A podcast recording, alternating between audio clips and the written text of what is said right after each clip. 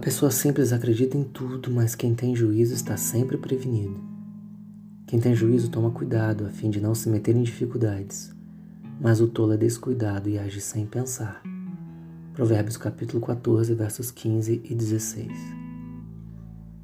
Para o autor de Provérbios, uma marca do sábio é saber ouvir conselhos e filtrar os bons dos maus conselhos. Provérbios repete isso várias vezes, como no capítulo 11, que diz que o país que não tem um bom governo cairá, mas com muitos conselheiros a segurança. Ou como Provérbios 12, 15, que diz que o tolo pensa que sempre estará certo, mas os sábios aceitam conselhos. Entre os muitos meios diferentes de Deus compartilhar a sua sabedoria conosco, um deles, sem dúvida, é usar as outras pessoas porque um sábio é aquele que reconhece outro sábio e o escuta. Antes das mídias sociais, o poder de comunicar notícias estava restrito a bem poucas mãos. Redes de televisão, jornais, revistas, algumas vezes o próprio governo. Já hoje, em uma só página de internet, autores e leitores se encontram livremente Agora qualquer um pode dizer qualquer coisa e ser lido por qualquer pessoa, o que por um lado parece bom pela democratização da informação, mas por outro lado, ter onde dizer não significa ter o que dizer. Facebook e WhatsApp são espaços onde qualquer um pode falar e ser ouvido, mas nem todo mundo tem sempre algo bom para falar. E o que essa confusão gera, entre outras coisas, é uma multidão de pessoas simples que acreditam em tudo, conforme já nos prevenia Provérbios 14, na contramão do comportamento sábio. Hoje, 25 de março, nossos celulares em quarentena estão empanturrados de informação. Nada muito diferente de como era no mês passado, mas agora, uma informação errada pode literalmente matar.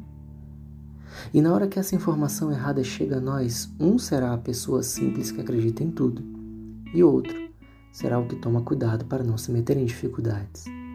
E só existe uma escolha sábia em Provérbios e na vida.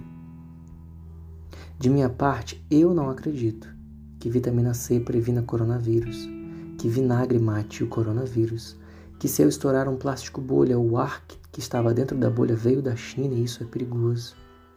E não acredito que eu já possa sair de casa normalmente hoje. E isso não porque eu seja inteligente, mas fundamentado no que as verdadeiras autoridades de saúde disseram sobre isso.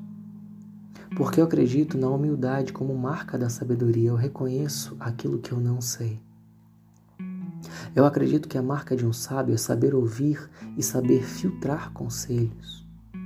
Acredito que um sábio é aquele que reconhece outro sábio e dá ouvidos a ele. E eu quero ser um sábio me alimentando de conselhos sábios. E o que é um bom conselho? Um bom conselho em qualquer área tem algumas características básicas óbvias. Primeiro, o conselheiro precisa ser qualificado no assunto que está se propondo a aconselhar. Alguém com o mínimo de juízo não escutaria um encanador aconselhar uma cirurgia, assim como não escutaria um médico aconselhar a quebrar a parede de um banheiro. Além disso, o conselheiro precisa ser alguém que escuta conselhos de sua própria parte porque se o conselheiro é alguém que despreza conselhos, ele compartilha uma sabedoria que brota só dele mesmo. Então ele é arrogante, é um tolo, não um sábio. E em terceiro lugar, se o conselho está obviamente carregado de emoção, os riscos são muito altos. Porque um conselho que não nasceu de uma reflexão séria e ponderada é só um desabafo. Nós vivemos dias surreais em que a terra é plana, vacinas matam, ditaduras nunca aconteceram e qualquer um é mais cientista do que um cientista. É a relativização da verdade. Infelizmente, muitos de nós cristãos temos relativizado a verdade e assim relativizado a mentira. São dias de paixão, de fé seguem certas pessoas independente do que elas digam. Não faça isso.